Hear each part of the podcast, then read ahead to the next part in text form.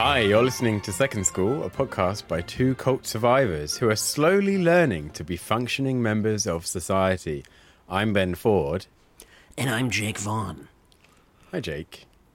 Hey. Did you notice how I was like extremely tired about 20 seconds ago and suddenly I have pulled energy from who knows where? I've not noticed that. I can't wait to notice it. Hopefully, at some point later in the show. Yeah, I sound I sound out of it. yeah, Ben, uh, like his eyes are rolled halfway in the back of his head, and he's in a room that's just darkness, and I can only see him. And I've he sounds kind of hungover. me, some crosses, some candles going. Yeah, I think I assumed you were in the middle of a séance, or you were just a little tired. Well, One of those two things. It, it could it be both? I mean, Um, I some people I have to imagine get a little tired after a séance. or during you know like if you're not if you're not reaching the dead like surely it's a bit boring You're Yeah, you're just closing and- your eyes with candles all around you. It's just kind of nice.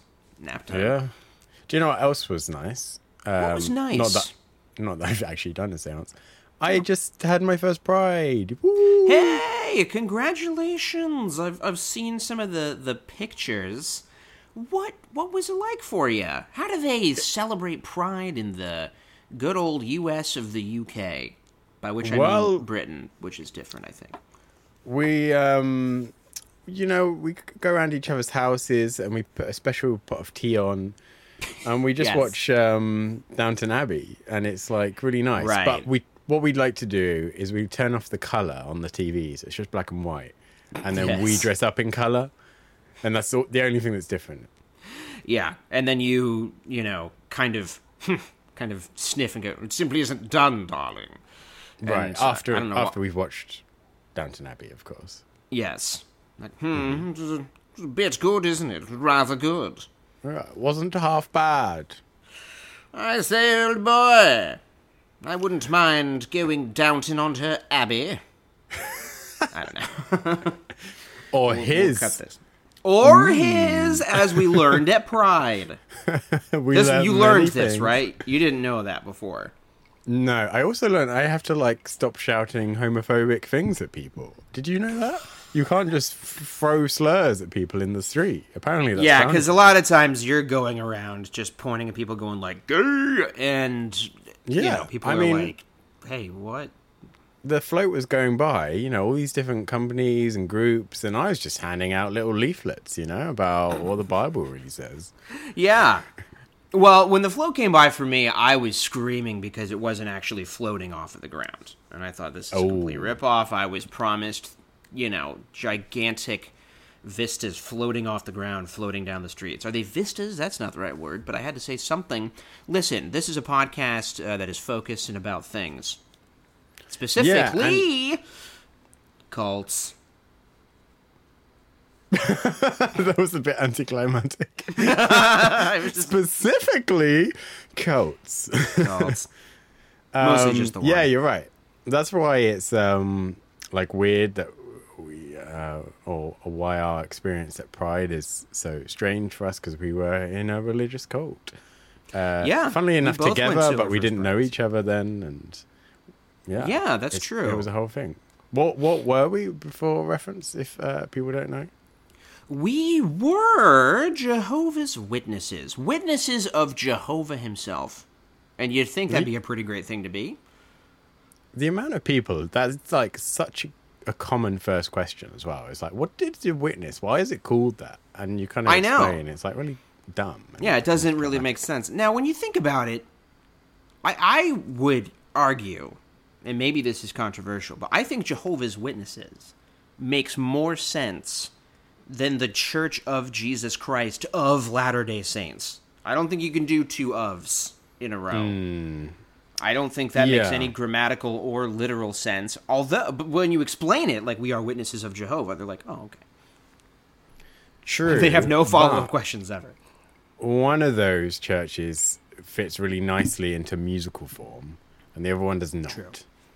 I think you could pretty much copy and paste one onto the other. Yeah.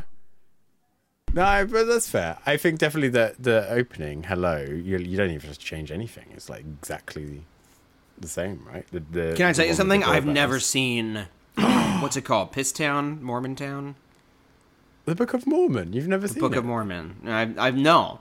I desperately want to, of course, but I. I There's it was like a bit controversial. I know. It was a bit controversial as a witness, so I, I didn't see it then. Uh, and now I really want to see it, but I want to see it uh, live. Um, Okay. but I, sh- I could still listen to the cast recording, so I know all the fun songs and can sing along out loud while standing up at the play.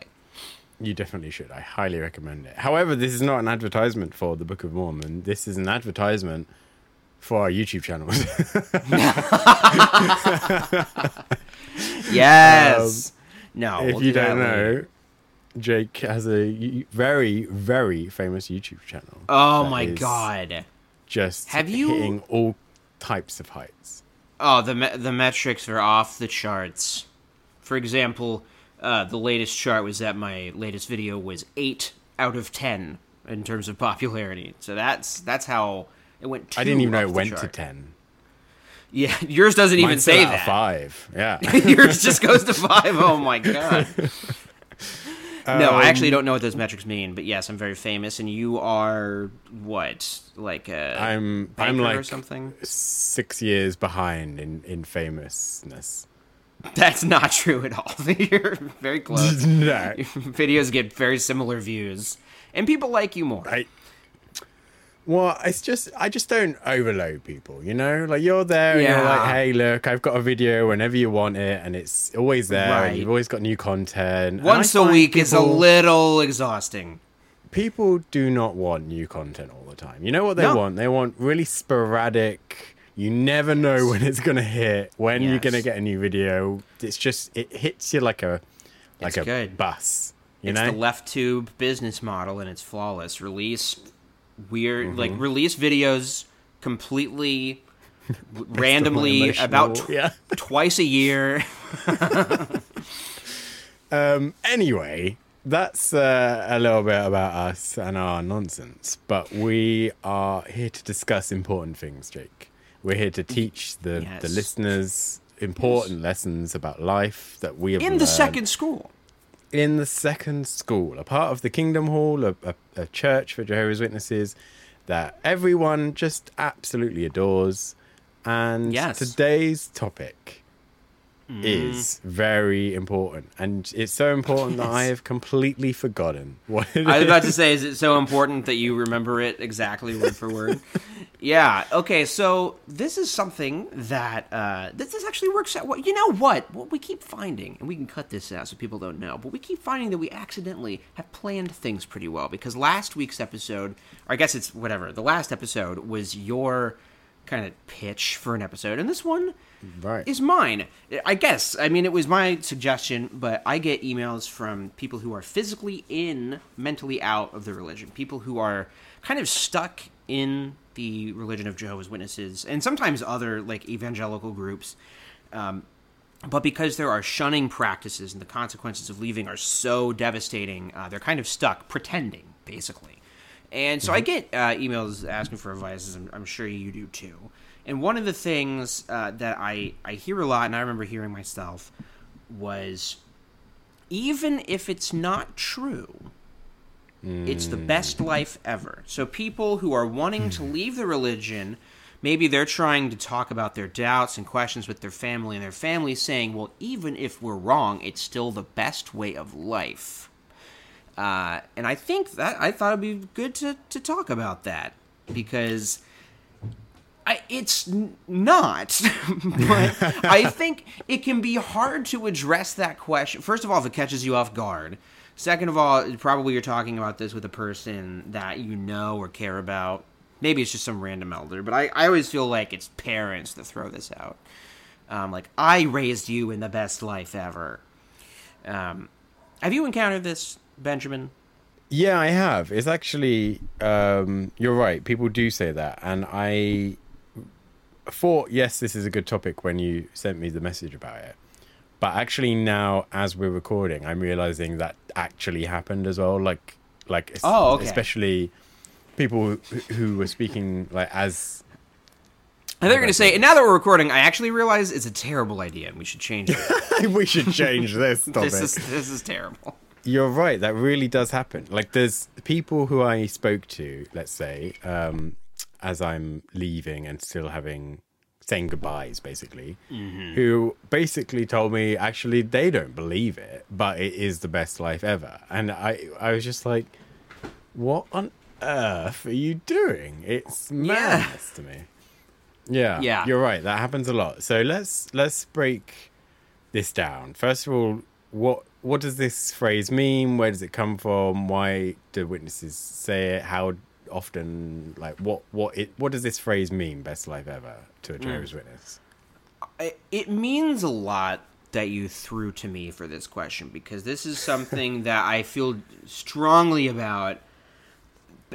Jehovah's Witnesses released this song, their first, their inaugural episode of JW Broadcasting, which is sort of like their monthly. It's a monthly program they release on their official website, and it's basically required viewing for all witnesses. There's a big long Bible discourse by one of the governing body members or their helpers, so one of the big leaders of the church. Then there's some, usually some like reenactments, some, ooh, what do you do in this situation? And some interviews with witnesses about trials they faced or whatever. And uh, usually an original song. And the first original song they ever did uh, was called Best Life Ever. And it was this kind of Plain White T's sounding acoustic guitar song about how being a witness is just so great. And th- that song was actually kind of unique because it didn't really talk about anything specific to religion. But, and I have theories about that. We could talk about that off mic. Um, but I, the best life ever, as a phrase, doesn't make any sense. It's grammatically heinous. I won't allow it. Uh, it says, and I will hold it in contempt of court. Uh, it, like, a life cannot be described as the best life ever until it has ended. And you can compare it with all of the other lives that have happened. And since there's always going to be people alive, you can't ever say, like, well, that was the best life ever. That was the best life that ever happened. What you should say is it's the best life possible. And, then, and now you're chairman. Okay, so I have like so many things here. First of all, I mm-hmm. think I don't know if I'm making this up, but could it be that this phrase "best life ever" was like being used on social media and like by people before the song even? That's a good question. I don't think so. I think that the Okay. phrase started coming up because this was like, oh, this is our anthem. Best life ever. Okay. And then it started to become an aphorism that they would say a lot in the talks. I noticed. Like, oh, we're going to popularize this and make this a thing that we say. Uh, and so you started seeing like hashtag best life ever, which is what I always uh, hashtag my TikToks now because witnesses will just click on it and watch it. Um, but yeah. Yeah. I think it started with that. But it is kind of a weird thing to just randomly come out with. Yeah, it's um. You're right. It's a little my- colloquial for the typically snooty watchtower. Sorry to cut you off. No, yeah, it's um I think my memory is just so my pre-broadcasting memory is so hazy that um I, I think know. we've said it forever, but I guess it's probably you're probably right, it's all, all from that. Actually that song is probably one of the most triggering because um well obviously everyone remembers broadcasting starting and that um that whole time. Uh, but that song got used a lot when we moved um, branches and in the language course then in Germany. Like, I, in fact, I think that was the song I I used when I did some video editing, just as like a, a recap of the course. You know, like at the end of Pioneer School and stuff. Someone, some nerd might make a video or something. We did that for Like- our language course in the branch, and we put put that song to it. And you're right because it's not overly religious. It is a little bit more flexible, and it does fit a bit more on social media and stuff. Because no matter what you're doing, you can kind of put a hashtag best life ever, and you look like a numpty, but it fits because whether you're sunbathing and enjoying the beach, or whether you are uh, literally going door to door trying to convert people. It all fits. It's the best life. ever, Yes. whatever you're doing. great point. point and this this is my contention Th- this is my theory that they wanted a song that was generic enough that it would be appealing regardless of whether or not you were a witness and they wanted a phrase that in their mind encapsulated how young people talk like it was the best thing ever or eh, all the convention like all the blank or best blank ever and i think they really wanted to have a i think they i don't know why i think this but this is just my theory in my brain that i i think that they made that song and they're like this is so good that it might just be popular on its own as a song. This might go viral. And so uh, we don't want to put necessarily the name Jehovah in this song because that might freak people out. So we're just going to make kind of a generic pop song talking about the best life ever. And then people click on the link and, ooh, it goes to jw.org. That is my, that's my tinfoil hat theory. That's not a bad theory. I, I, I don't know anything about it to confirm or deny for you. That was but, my theory um, as a witness. This is not post hoc apostate uh, theorizing. I thought at the time I was like, I feel like they're really making a play here.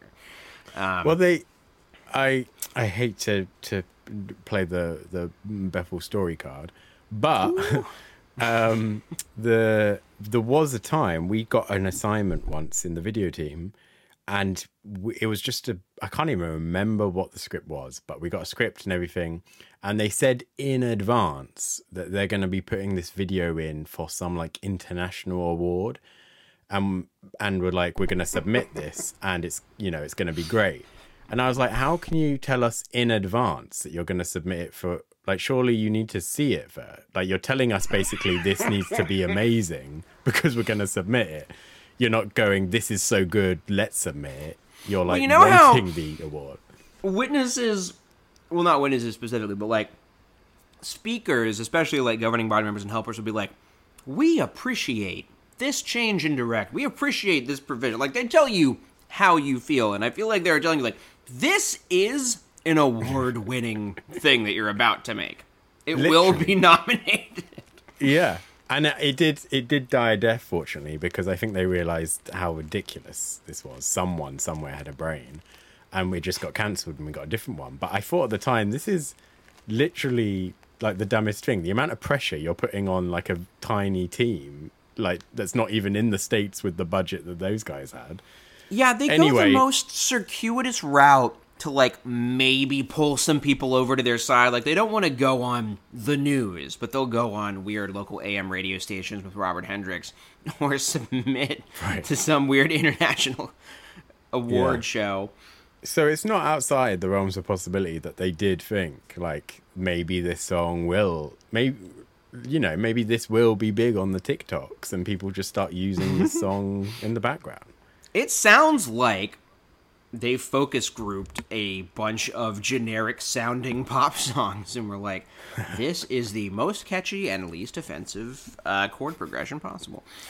I Um, think they just grabbed a load of new 19-year-old Bethelites and were like, "You're young. Tell us what you like." Yeah, I remember as a all the words witness. Man, I wish I could remember what song it was, but I was like, "Oh, this is a total ripoff of this song."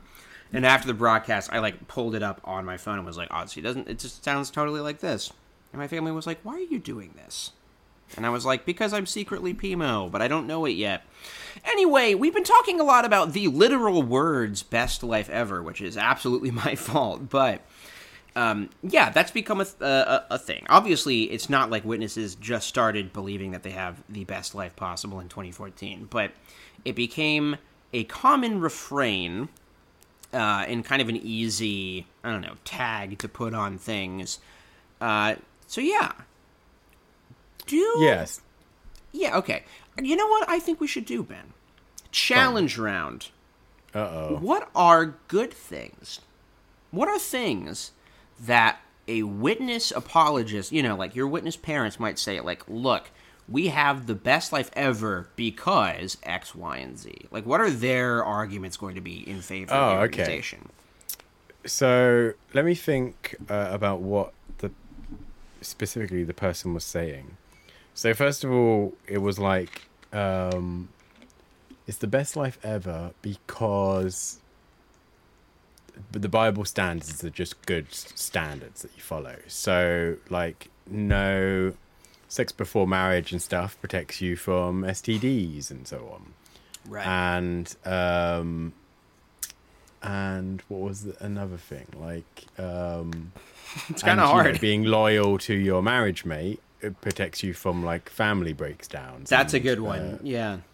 and things like that. And so, and it was really, it was funny because the person who was saying, was literally saying these two points to me. I thought to myself, like, you're almost on autopilot because you're not really listening to what I'm saying. Because I literally told them that I was gay, like, you know, four minutes prior. And I'm thinking to myself, you're not listening to, like, because these points aren't really that applicable in as much as you're telling me, well, the Bible has the best standards. Like, like that Yeah. actually Not for that you. doesn't work so much if the Bible standards still don't apply because you're a member of the LGBTQ community.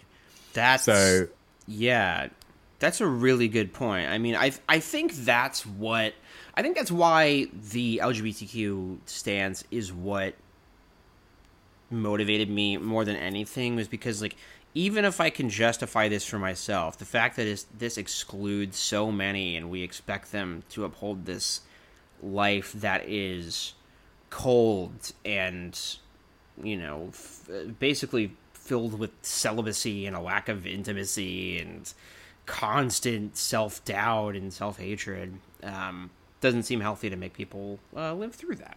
And also i just think it, that it's good and fine. It doesn't matter. Um, so yeah I, I do think that that that is a big thing. But that's also like good to keep in mind for this conversation is like a lot of their overarching arguments for why it's good are going to be if you are like cis heteronormative it's and like american and married and young. Almost as if Have let's no goals or imagine You're making you're making rules as if you're a Bethelite. yeah. Um, things but that make sense if you're employed full-time by watchtower but also, I think lots of the points. So, like those two about you know being loyal to your marriage mate and no sex before m- marriage, protecting you ultimately from STDs, are actually just points that I think most, if not all, people do actually agree. Like, if you want to protect yourself from STDs, not having sex before marriage and then getting married to someone who hasn't had sex before marriage is a an, an exceptionally good way for, to protect yourself from STDs. And not cheating on your spouse or your life partner or or significant other is a really great thing to do. Like these are generally good ideas and and principles but somehow witnesses confuse this is a, a good way to live that this is how I've decided to live and that's good with this is the only place that these things can occur. Yeah yeah. And they, so they where think that be- they're unique. Right. And and that's where this best life ever pitch comes in because it's like well where else are you going to go? Where else has this best life ever this this oh that's another great one. The global family. You can go anywhere and meet people mhm. just like you. That's a, that's like also something that you know if you could go anywhere in the world and know that people like-minded are there that also sounds fine. Like these are not controversial opinions that you have. It just doesn't it the the disconnect between these are nice benefits of being in a cult and nice ideas with this makes it undeniably true even if basic archaeology or or or conscience goes against other parts anyway Yeah. i'm getting a bit ahead of us No, no, I, that's yeah. There, there's a lot to potentially um, pull on there. That you brought up a few really good things, which is one of the underlying suppositions that they're going to have is that there must be a group that is true. So for them, if you are, are having doubts in the organization, they're like, but there's no other organization that does all of this stuff. Uh, they're not what they're not prepared for is you saying like, but I don't believe that there needs to be a true organization, that there is a true, you know, all of that stuff is is going to be in their brain. Um, the my favorite thing that I've heard uh, from the like ex uh, Mormon community, and I quote it all the time. It was from an interview I heard on Mormon Stories, which is a great show. They uh, somebody said everything unique about the religion is not good, and everything good about the religion is not unique. And that's mm. something that I think is a good like guiding light and like always holds true to me when I think about it, which is like okay, well, one thing that's unique about Jehovah's Witnesses is that they don't accept blood transfusions, but that's not good because it forces people to needlessly die, including babies, uh, pregnant women giving birth, uh, including hemophiliacs, uh, me last year around this time. Uh, like it, it's not good. The the um, I don't know. I'm trying to think of other examples that are like that, but like the community aspect of it is not unique, right? You can go, you can have that level of community in a local D and D group. Uh, you don't necessarily need uh, Jehovah's Witnesses for that, or you could just do any other religion who all say the exact same thing that they offer the the community. So, right. the best life ever thing they're kind of gonna be focusing on those things that are unique probably like well this is the only group that does x y and z um but i don't know like for the purposes of this discussion I, i'm more interested in the things that are just like okay here's what it takes to be a jehovah's witness this is not a good life this is a bad life is like objectively not the best life ever okay yeah yeah, because I don't want to straw man their argument, which is that even if it's all a lie and none of the biblical stuff makes sense, that this is still the best way to live. Like that's what they are yeah. trying to say. That's and, that's also that no, that's a good qualification too, because I would think that probably in their head they're like, well, Bible standards, following Bible standards is the best life ever, or whatever. Right, and so like you know, obviously. you know the LGBTQ community is a great like comeback to that. But if we ignore that aspect of it, um, it it is a it is an interesting question, isn't it? Let's if we somehow, I mean, it's it, maybe for both of us it's kind of hard to do but if we just ignore let's yeah. just ignore the lgbtq community. They get too much attention we love to too do too many that. rights. Um, we both feel strongly that we have too many rights. Right 100% they've given us way too much. I can do whatever i want these days. Oh my god um no but let's ignore that argument and let's say it's not uh, true any of the biblical stuff we're not going to have paradise and all that um, is it is it the best way to live? Right. Question mark.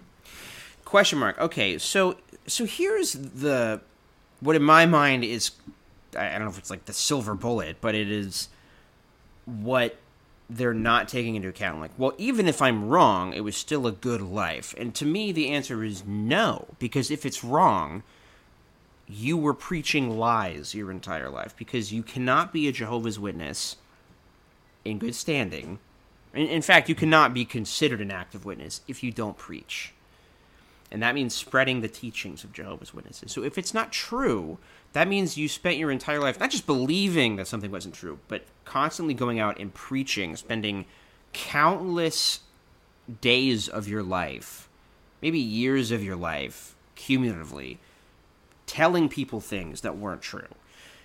That is bad. And I think the question of like, what if you're spreading lies to people uh, can be a powerful one because that's I don't know. I think that's that's one of the things that made me really stop and think at least like well, I don't know if I can go out in service anymore because I have too many questions. Right. That's and my it's not, thing. It's not even as like you're right. It is. It would be lying, but also it's not just like we're going around saying we're going to go to heaven and we're not, and whoops, we told a lie because it's not true. Yeah. It's almost scaremongering. It's saying you are going to die uh, like forever and will never come back unless you join our group and do exactly as the people we follow tell you. And That's what it even is. even I myself telling you this will die if I don't preach to you. My survival is contingent upon preaching this message. So yeah, yeah. Oh so my. so there's a lot of of like kind of even just going door to door you're recognizing that you you're basically doing it for f- fear and like if it's not true then why are you doing that question mark Right. I think that's kind of the weird thing that I've noticed is like there was always the weird person in your Kingdom Hall and like you didn't want to be stuck out in service with. And I feel like a lot of times it was because that person was really uh like really took Honest? it seriously and was Yeah. like we're going to chase like I, I had somebody who was like oh my god i didn't talk to the mailman. I gotta chase them down and preach to them. And i was like no what are you doing? What's wrong with you? But in reality if it's true that armageddon's coming and you need to save their life it would be crazy not to run after that person and tell them right? Like it would be your moral responsibility and that's how it's painted by the leadership the blood is on your hands if you don't preach but we don't treat service like that. We take our No. time because we count our time and we want to get as much time as possible so that we look good on the service report. More mostly so that we don't get yelled at uh, and we don't get told to put more time on service. And if you're a man you can get more responsibility and start making some of the rules Exactly. Yeah, your mobility, your upward mobility in the organization is dependent upon whether or not you're getting a certain amount of hours. Uh, so, like, everybody either. I think everybody does it because it's one of the few socially acceptable ways to hang out, yes, but they do it Yeah. because they have to. And the only people who do it because they love it are kind of the weird people that you don't actually want to be stuck out in service with. Yeah, yeah. I had um, one time I was with a a man, you know, a brother in service, and he put his. So the person came to the door, kind of said no immediately, and then. Um, I'm getting distracted because the dogs in this neighborhood have just they've gone wild and they've all started attacking each other. It sounds like. I went on service and um, with a brother, and he put his foot in in the door, so the householder couldn't shut the door. So Very old school thing. Yep, I worked with people like that. And I was mortified and immediately reported him to the service overseer who we were out with and was like, uh, I can't believe what this guy's just done. But if I believe that that person is, you know, about to go upstairs and shoot themselves imminently, I too would do everything I can mm. to stop them from making bad decisions or from from from losing their life. And so it's because of the disconnect between what we're actually what we on paper are doing and what we know in the back of the head we're doing and what we've convinced ourselves through through routine that is the case that we just end up doing it. And this is not this whole conversation shows that that that is not if i'm painting a quote best life ever the the compulsory uh, conversion of the, the mankind across the world comes very very far down the list of things that i'm thinking about Yeah. I'm going to go as far as to say that it's not on the list at all jay It's pretty far, but I'm going to go with you there.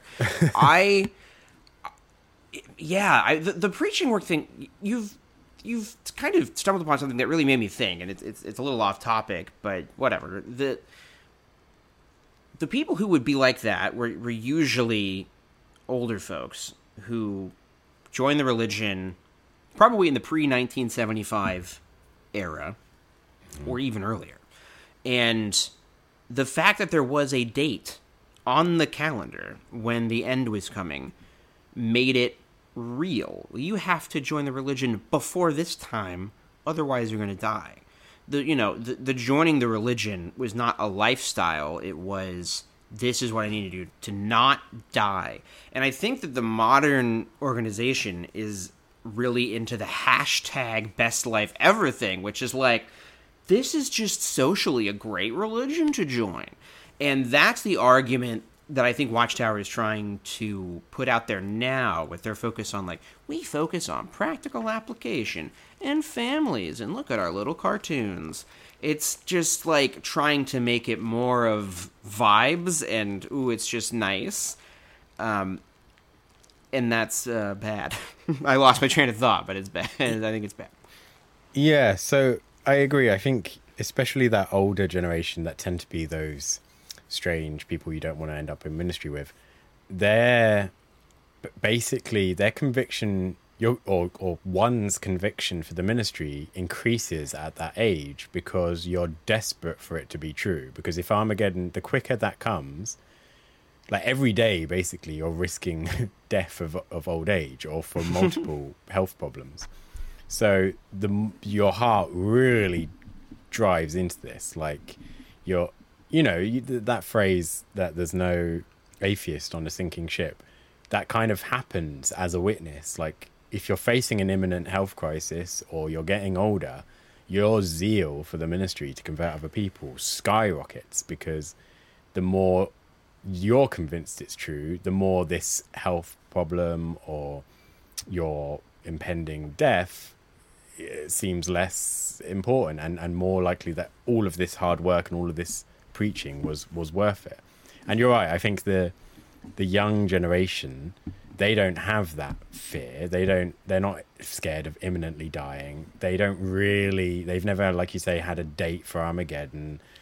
They don't know the history of the organization.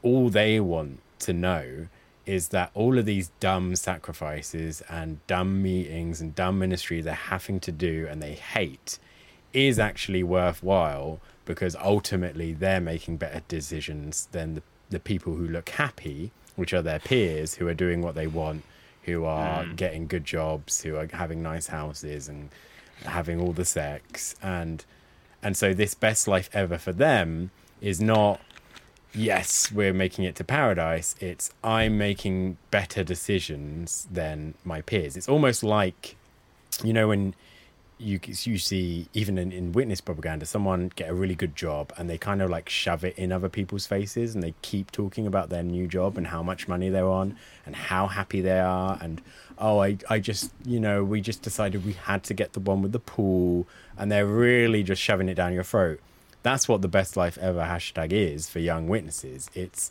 confirmation that we are making excellent decisions and we are having a great time, even if we go home and we're actually depressed because we're repressing uh, sexual desires or we have an abusive family or we're actually really lonely, uh, whatever it is, hashtag best life ever puts a smile on the face and makes a nice Instagram hashtag. Yeah, yeah, and you know, it, it may be the best life ever if you're perfect, but as you're constantly reminded, you're not. It is impossible to live up to the standards that Watchtower puts forth. Like, what it takes to just be an average publisher is pretty overwhelming. From the you have multiple meetings a week, three if you you know include family worship, which you're supposed to, because if you're not doing that, you're making Jehovah sad and you're supposed to be doing your daily Bible reading and reading the text and meditating and doing personal study and preparing a comment for the meeting and preparing for the ministry. Don't just go don't just show up, prepare for the ministry. And, you know, what are you doing for people in the congregation? Going to get-togethers. You know, it's a completely all-encompassing thing that is constantly reminding you of your failures and the fact that you suck. Like I, I think the thing with best life ever is you know, y- your comfort as a witness is well. I know that a lot of people are out there doing cool stuff that looks fun, but they're not really happy because they don't know Jehovah's standards. And if they did know Jehovah's standards, then they'd feel like shit because they'd realize uh, how wrong they were. Um, but it's not the best life ever if you're wrong. Like everybody probably thinks that they're happy. Those people in the world who, uh, you know, quote unquote, don't know Jehovah's standards. Um, sorry, I'm kind of rambling. I'll put it this way: like, okay, no sex before marriage. Nobody likes that rule. That sucks. Everybody wants to have sex, for the most part. Um, we we love you aces out there, but the most people like want to ha- have some sex sometimes. Uh, if it's okay to do that, and it's in fact healthy and normal, and you won't die at Armageddon, it would be better to do that than to deny yourself something that is healthy and harmless and constantly live your life feeling guilty even for having thoughts of doing the healthy harmless thing. Right. I think um, I'm going to try and one up you here, Jake. Ooh, let's see I if you can do it. I think the witness response to that would be yes. They just they love a good STD comeback, and they'll be like, but all of the diseases that come from it, and all of the troubles and teenage pregnancies, and it's just better to do it our way. But Okay, here's what I Oh, would on. say. Um, Are like are they under the impression that just because there's only eight million witnesses Mm-hmm. in the world, uh, pretty tiny fraction of the world's population. Like, yeah, do they I think, think, I did the maths the other day. I think it's. Oh, I don't know if I'm going to make this up, but I'm going to point one percent, I think or is it one? for some reason I'm thinking.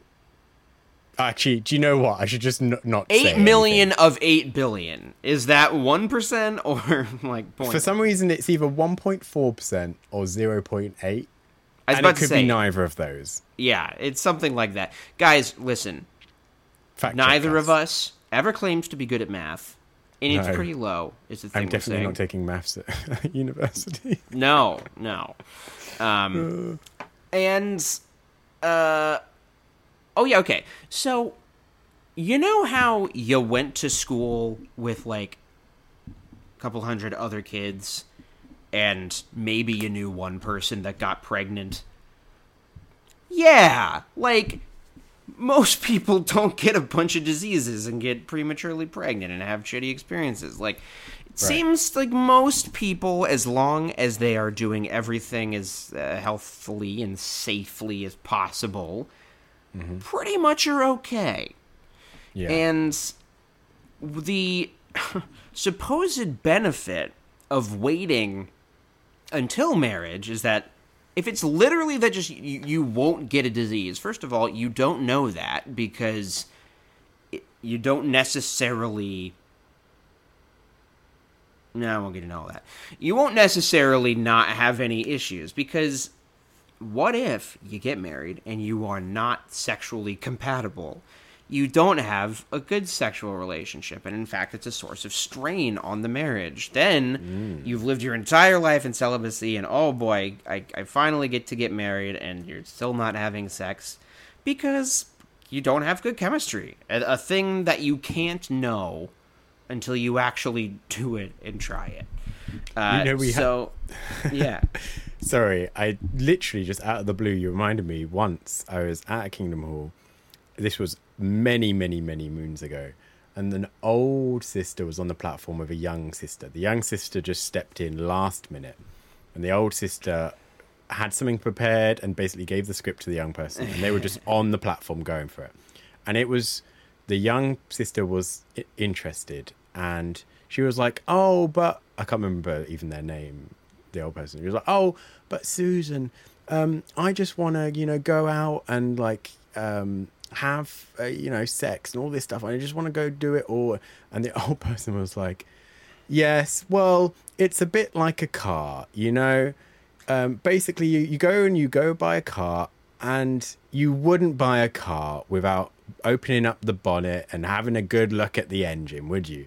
And everyone in the in the Kingdom was like, "Wait, what?" it was just like the weirdest analogy.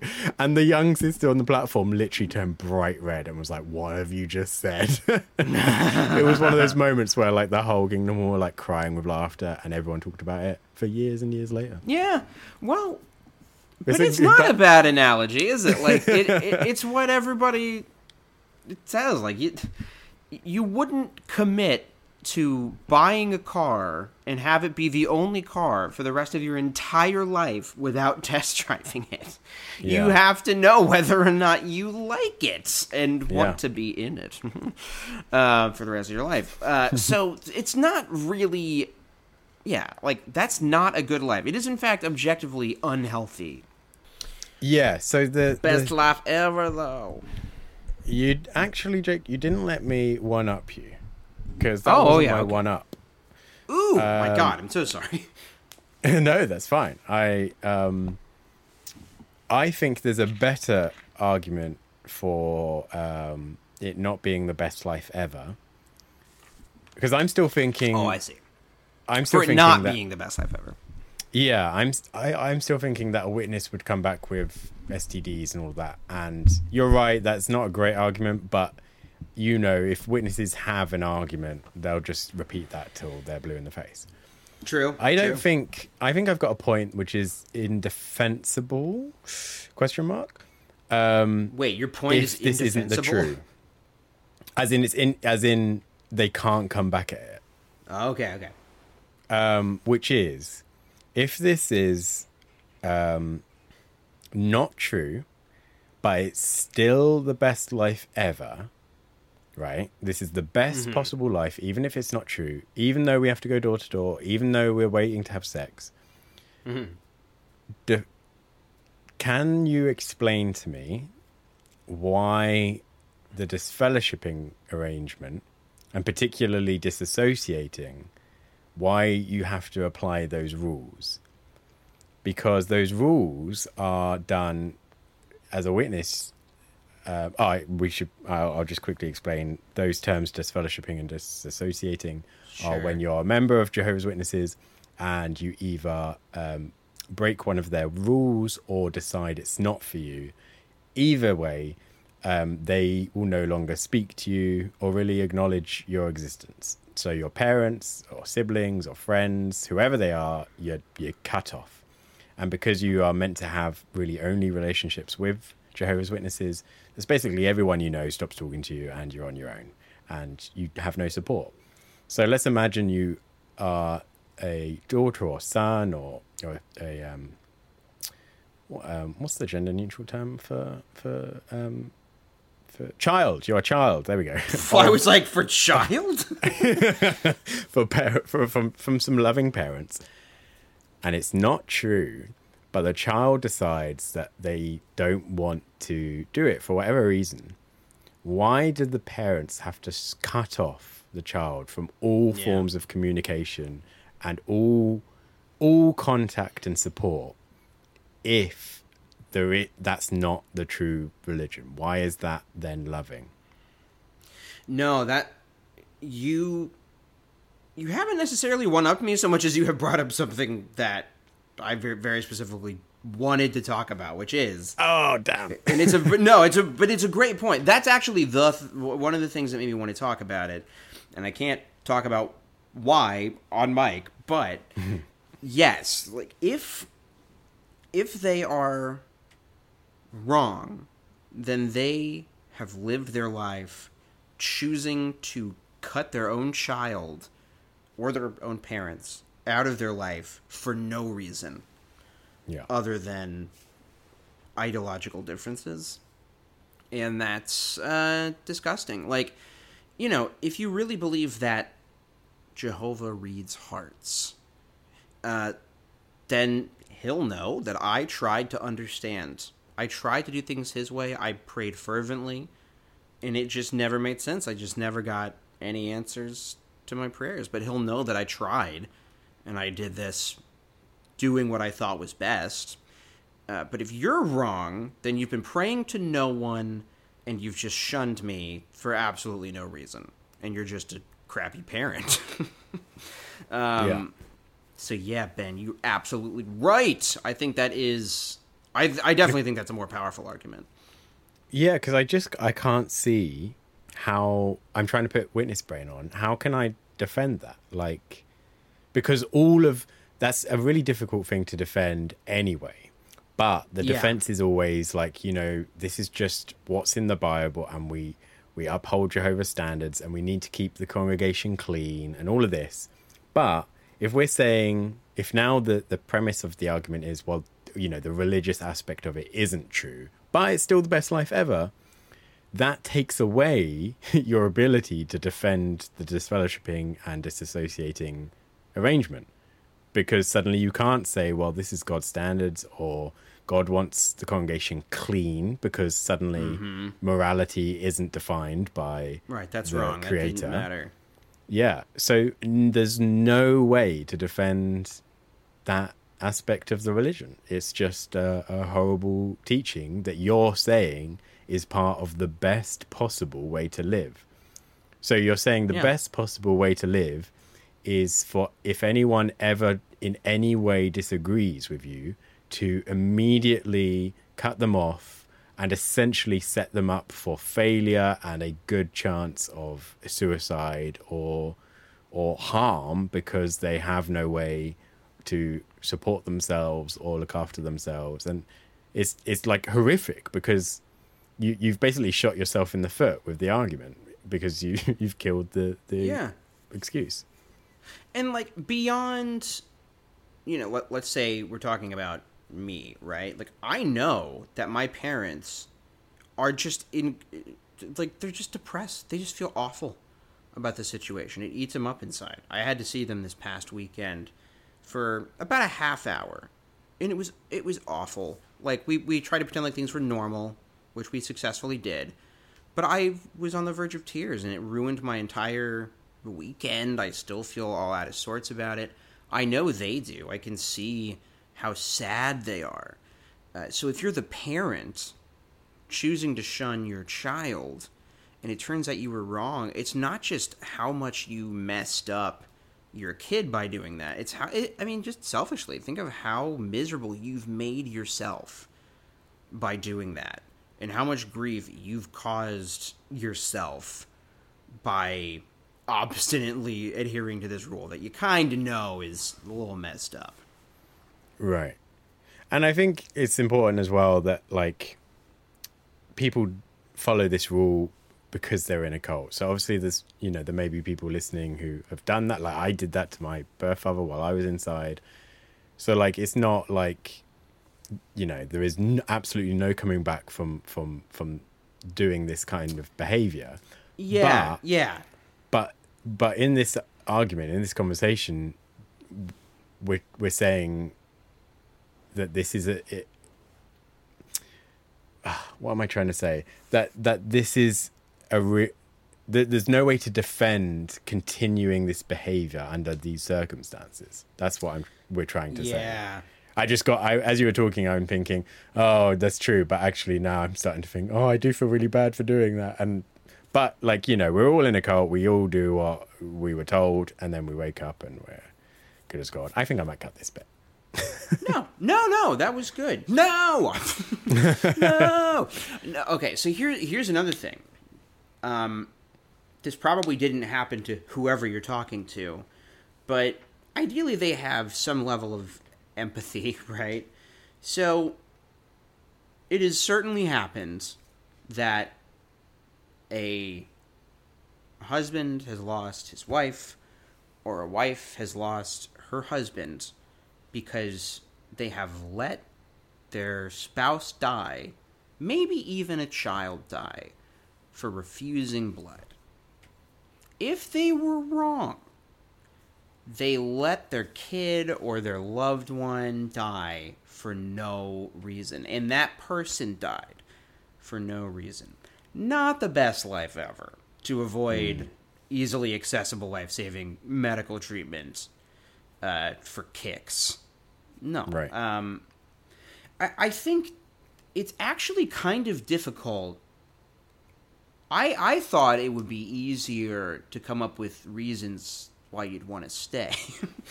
Which I but now that I'm thinking about it, this is kind of one of those things that I, I've gone through is like, what did I like about this again? Like, what did I? li- I didn't like the meetings. I know that. I liked having something to do at the meetings. But whenever I just had to sit and listen to meetings, that was boring. I didn't. I didn't like that. Conventions, yeah, I liked having something to do to keep me busy, and I liked walking around flirting with people. Didn't like the actual conventions. Broadcasts, didn't really like those. I always hated the songs. Uh, what did I like? And I, I think the, the reality is the religion is your identity, the cult is your identity. And so it's the best life ever because you need it to be. You're told that. You have to believe it. And for you to not believe it and to concede that there may be a better life might mean that you have to do something about it. And that's deeply uncomfortable and scary. And so it's better just to pack up your brain with things to, you know, make sure that that never seeps through. Um, yeah. Yeah, and I think cults are bad. I think um, as well when we're talking like witnesses, um, they it's very difficult for them to. It's it's one big package. So mm-hmm. it's easier for us to say, well, look, point A, point B, it's not the best life ever. Because we're coming from it from you know a normal point of view where we can go okay we haven't got the religion so we've got these 500 beliefs and rules that we're going to live by. And we find one that is objectively not okay. And we can just go well if we have to cross a single thing off here then obviously it's not the best life ever but witness brains don't work like that at least not initially when you're waking up they go, well, okay, that is bad, but the rest of the other good things make up for it. So Yeah. they go, they might say, well, okay, you know, yes, I don't want, you know, blood transfusions uh, um, and whatever, and that is bad, and I would let someone die, I guess. But the rest of the other good stuff, this is still the best life ever because they'll you know they'll come up with the, the the things we previously mentioned. And it's that inability to recognize that well if you have to change anything it isn't the best life ever. It may be in some ways a good life. It may be in some ways a great life. But if you're having to change stuff because there's an, an indefensible uh, belief or teaching then immediately it's not the best life ever. Do you know what I mean? I just I think it's important to Yeah. recognize that that that even if you say, you know what, I um I love everything about this. I even love going door to door and all of this, but I will not I will accept blood transfusions and I'm not going to cut off my family if they don't think the exact same way as me. That is not the Jehovah's Way mm, teaching. And you have started to make your own decisions and your own um, moral compass and conscience and, and, and make your own decisions, which is, Yeah. funnily enough, what actually all ex witnesses have to do and in some ways enjoy doing is making those decisions for yourself and forming your best life ever. Look, it almost sounds like we're coming full circle, Jake. Can you believe that? Like, it sounds like we may be happier on the other side. Oh my god. Well, th- absolutely, you know, zero question that that is true. I feel so like for real. I I I reached a level of happiness that I didn't know existed. And it's not like I'm uh like ecstatically uh jumping around on rainbows all the time. Like it's I'm being shunned by all the most of the people in my life that I love. And I had a really big, tight knit family that I no longer am a part of, and that's that's devastating. Even with that, it's still my my base happiness is just so much stronger. I was thinking too, like one of the things that I'm like months behind on videos. I don't know about you, Ben. I'm a little behind on stuff I planned on putting out. One of the things the Watchtower put out recently that uh, my Discord helped me do a lot of research on was this really long document that uh, Watchtower provided to uh, a court on their view on shunning and why it's actually okay. Yeah. Um, really long, like hundreds of pages. And the one of their main arguments is, well, other people do it too. People choose to cut people out of their lives. It's not that big of a deal. And like you know, you you mentioned your your dad uh, choosing to not associate. Uh, and we've all done that. Like, pff, I don't think I can have this person in my life anymore. Um, but it's the it's the choice. It is the choice to do that, and that's what you don't have as a witness. You know, the best life ever would be having the actual complete freedom to examine what you really think and doing that um, Yeah. instead. And the other thing is like, yes, the the world is quite divisive. Watchtower likes talking about like unity and like, oh, look how divided the world is and how unified we are. Well, there are people unified around lots of harmful stuff. There there are extremist hate movements that are very organized and unified in their hatred. Um, but normally, a, a healthy group uh, is united in acceptance and making as many people as possible feel included and part of the group and blah blah blah. Whereas as a witness and in a lot of religions, you are united by exclusion. You are united in the fact that you are the only group who knows this thing. Everybody else in the whole world is wrong, and you will happily kick out members of the group who, who step out of line. I felt like I was going to make a larger point, but I lost it. It's gone. No, you're right. Yeah, so you are you end up stuck in with the inability to make your own choices and and we should bear in mind as well that all of all of these points, all of these arguments are subject to change at any point.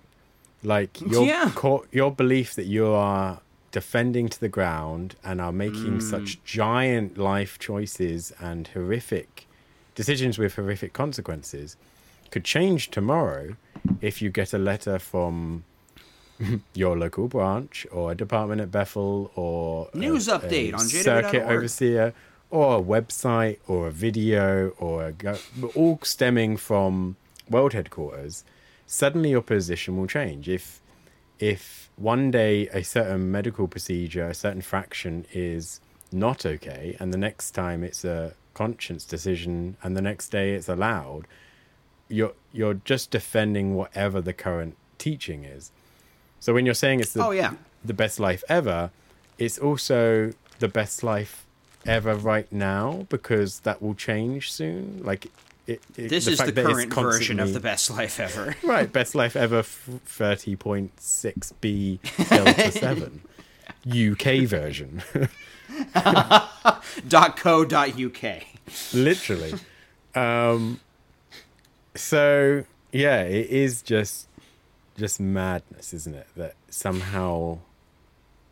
I don't think I ever used that hashtag or anything like that. I wasn't that kind of witness, but Yeah, I didn't. and I think it was that also didn't like like the original songs or anything, and didn't didn't really get into this. But I did definitely that that video stirred emotions because it's Mm-hmm. at the time it was like you're making lots of sacrifices here. This best life ever is It better be the best life ever.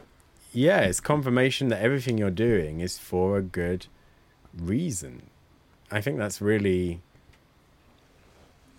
a powerful message for for the organization to to put out is is kind of this confirmation not confirmation bias but confirmation reassurance i don't know what the right yeah, term is. reassurance bias. No, I, I love that you brought up the subject to change thing. This is something that I brought up to my parents when they passionately defended how important it is for the disfellowshipping arrangement. It's based in the Bible and blah blah blah.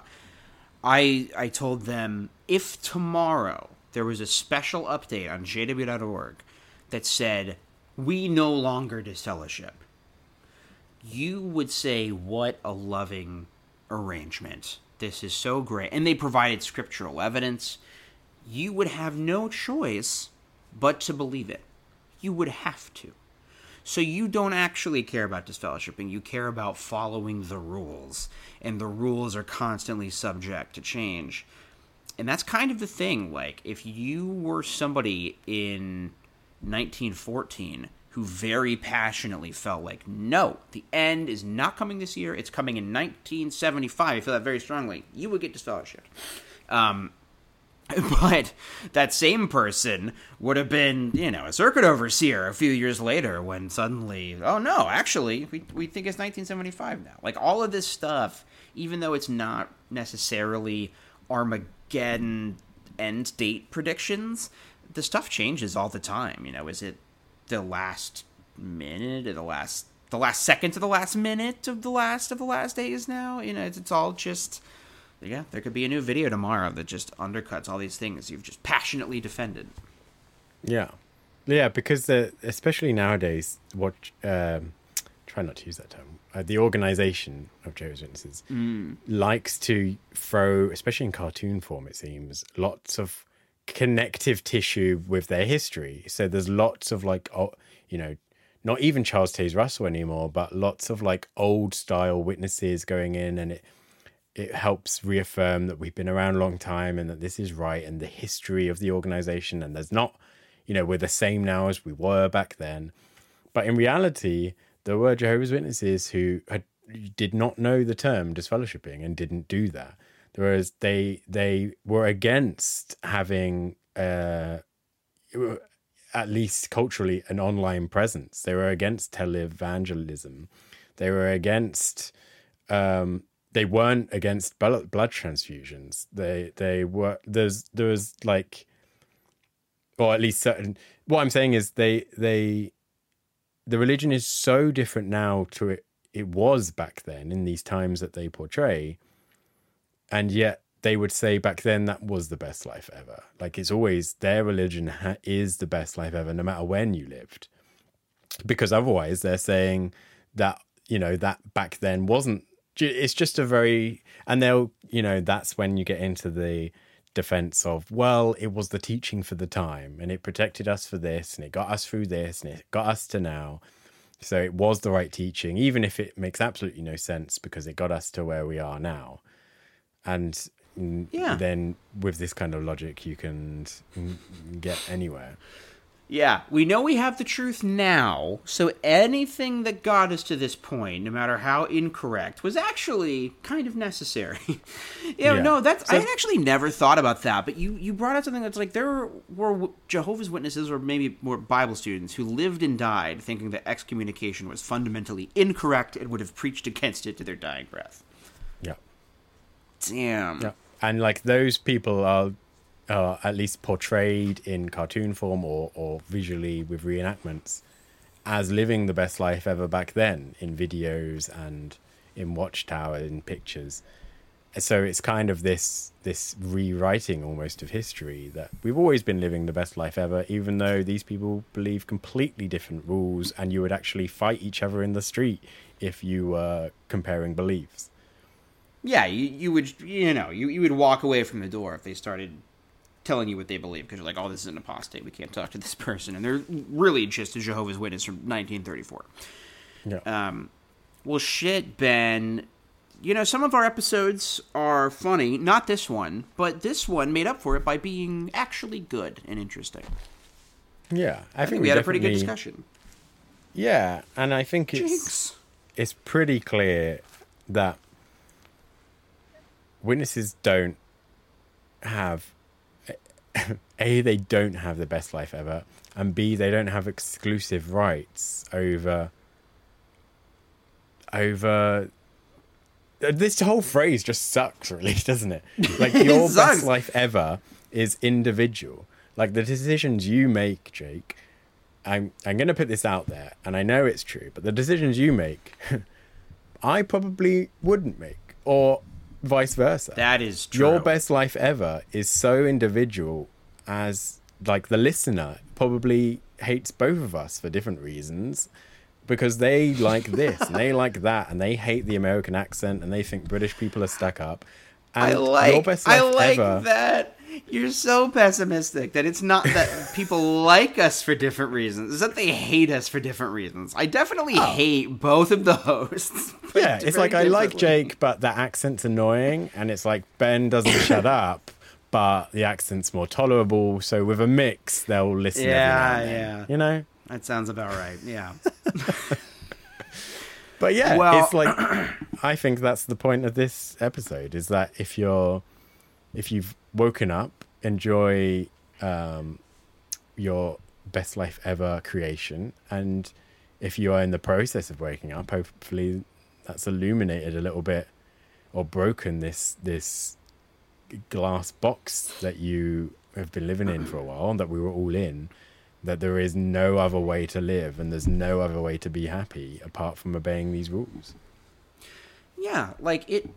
Yes, it is uh, provably good and healthy to be part of a diverse group of like-minded people who make you feel fulfilled and valued and stuff, and that's uh, most groups that people care to join. Uh, and Jehovah's Witnesses will give you that as long as you agree with everything for sure. Um, and that that thing about agreeing, I did just want to touch on quickly because there's there's a lot of talk about that uh, as culture's so divided. Like obviously, I don't think I could be friends with somebody who is like, well, obviously, I think the LGBTQ community needs to rot in hell forever. Uh, be- there's a lot of like people who are like, why can't we just be friends in spite of our disagreements? And it's like, well, I mean, it, it's there's one thing to disagree about like what what to order on the menu at the restaurant tonight. It's another thing to argue in favor of like this kind of person that exists is not valid and actually deserves to be eradicated. So hmm. like being a part of you know, it, it's not like inherently good to just allow every single viewpoint into your life and like believe it and trust in it. Like you can still be selective about who your friends are and stuff Yeah. like that. I mean, I'll give you a, a good example. The Yeah. recently, I don't think you would mind me talking about it, but recently No, a, a friend of mine got uh, disfellowshipped um, spontaneously. It wasn't a prepared exit or anything. We got in touch, and um, I kind of forgot that disfellowshipping is different to my exit, which was planned and meticulously crafted. And so I thought, you know, this will just be hunky dory and we'll have a good time and whatever. But actually, it was really rough for a, few weeks, and I was trying to support him as much as I could. And it got to the point where I was like quite drained, or extremely drained physically and mentally from trying to hmm. support this person who is going through a, a lot of difficulties and is being extremely self destructive. And had that behavior never changed, there would be a point where you have to say, I'm really sorry, I can't I can't be around this. I've got to cut this out for my own um, health. Uh, fortunately, that wasn't the case, and that has um, repaired itself, and everything's great now. But Oh, good, good. there are definitely times when you know you have people even if you extremely love them or they really are your type of people and they are just so self-destructive or so bad for you that you need to take a temporary step back or you need to really um, uh, change your relationship with that person for your own protection or for your the well-being of your your family. But making those decisions personally on a case-by-case basis is different to a a rule not set by yourself that is uh, um, uh, cannot be questioned and should always be applied. That's the difference between making good decisions of when to um, choose or re-choose friends and re-choose, redraw boundaries and relationships, and the disfellowshipping arrangement of Jehovah's Witnesses. Yeah. So, sorry for the story. No. Well, thank you for apologizing. I don't accept it, um, but I appreciate the gesture. Uh, no, but you know what, Ben? I think an even better confirmation that life on the other side is the best life ever is that you can watch guilt free the Ben Foard Porn. YouTube channel. Oh. Which some say is better than porn. so, I mean, many people are saying this. um, nice segue. Yes. Uh, we both have YouTube channels. Mine, um, I chose the nice, easy route, uh, unlike some people, of just choosing my YouTube channel name to be my name. So if Yeah. you like Ben Foard, you can search him on Twitter. You can search him on Instagram. You can search him on the YouTubes. And, And if you don't bing, like him- boom. Block them. Yeah, you know, you know what? You can send abuse to him if you want. Like it Yeah. happens. I can't even remember what my Hey, it's like YouTube same. at benfoard.com. Boom. That goes to my inbox. I have a little cry. You make me feel bad. It's a nice little circle Yes. of hatred. Is that an Um, actual YouTube? Is that an actual email you have? YouTube at benfoard.com. It is, yeah. That's Because amazing. I had because I started My email activism. is internet at email.com. I started with like activist at benfoard.com and then I was like, this is dumb. Ew. I'm not an activist. And I was like, activism. And then I was like, no, this is also crap because I just make dumb YouTube videos and sometimes they're barely about Jehovah's Witnesses. So, um, so I changed it to just YouTube and then no one can get Larry at me for any reason. But they still do, Yeah. Jake. Um, as I'm Oh, sure you're aware because you also uh, have a YouTube channel and a social media presence. How would if I listened to this and somehow I thought, do you know what, Jake is way more interesting than Ben? I don't know how you would come to that conclusion, but if you have, I don't either. how could I follow you and reach you and and tweet mean things at you or lovely things? At you? Hmm. Well, AltWorldly at alt worldly. That's how I spell it now. Uh, yeah, so you could do all that. Uh, but I want to plug uh, my second YouTube channel, uh, which is called Bad Take Jake, and uh, I only have one video out, but I think it's really good, and I think you should watch it. I'm really happy with it, and I'm definitely gonna make more. It's more. It's like rebuttals that I do on my AltWorldly channel, but uh, making fun of like the weird cottage industry of nerd hate videos of like people who complain about the Obi-Wan show for being too woke or something. Uh, so now I just make fun of I make fun of those people on a different channel. Uh, watch Bad Take Jake. It's good. And Ben, uh, you know he's one of my good friends because he didn't even know it existed. I literally didn't. I was like, I didn't, but I also didn't tell you. I think I only like tweeted about it. okay. Well, I think I might have blocked you on Twitter to, for my mental yeah. Yeah, I understand. No, that's good. Well, that's because I'm one of the ones who DMs him abuse the most. Yeah, the amount of e- I had to block you on my email server. It was like just constant Yeah. emails and videos. Um, email that's at really interesting. email That sounds great. it is really good, Ben. It's one of the best YouTube channels. Many people are saying this. And, um, you know, you read the intro this week, and I wonder Hmm. if you can remember the outro. Do we have an outro? I think I just made it up, didn't I? Every single week. I can I can make it up again if you want. I can just you, the Holy I Spirit will what guide we me. just don't, and nobody send us information and correct us on this. I think what you did last time was sort of like tune in next week where we see if we can become fully functioning adults. Like you made it seem like okay, well this week we failed, it didn't work, but next week maybe we'll succeed. But this was a good episode, so I think we succeeded this week. Yeah, I actually So think this might be the last do- one. Ever. We fulfilled it. we can't we can't beat it. Yeah. Uh, what you should do is you should like and subscribe to the Spotify's and the Apple Podcasts and leave us a rating. do Uh, that. If you've got this far, you've probably already done that. And uh, listen and subscribe and everything for the next episode where these two former uh, cult members try their best to dissect their uh, former beliefs and teachings, to create new beliefs and teachings, and create their own cult of happiness. That's to create their own cult of happiness. That part is different, and I don't know how I feel about that. Just sneak that one in. yeah. Okay, we'll have to talk with Ben about this cult that he's starting. But uh, thanks. Bye.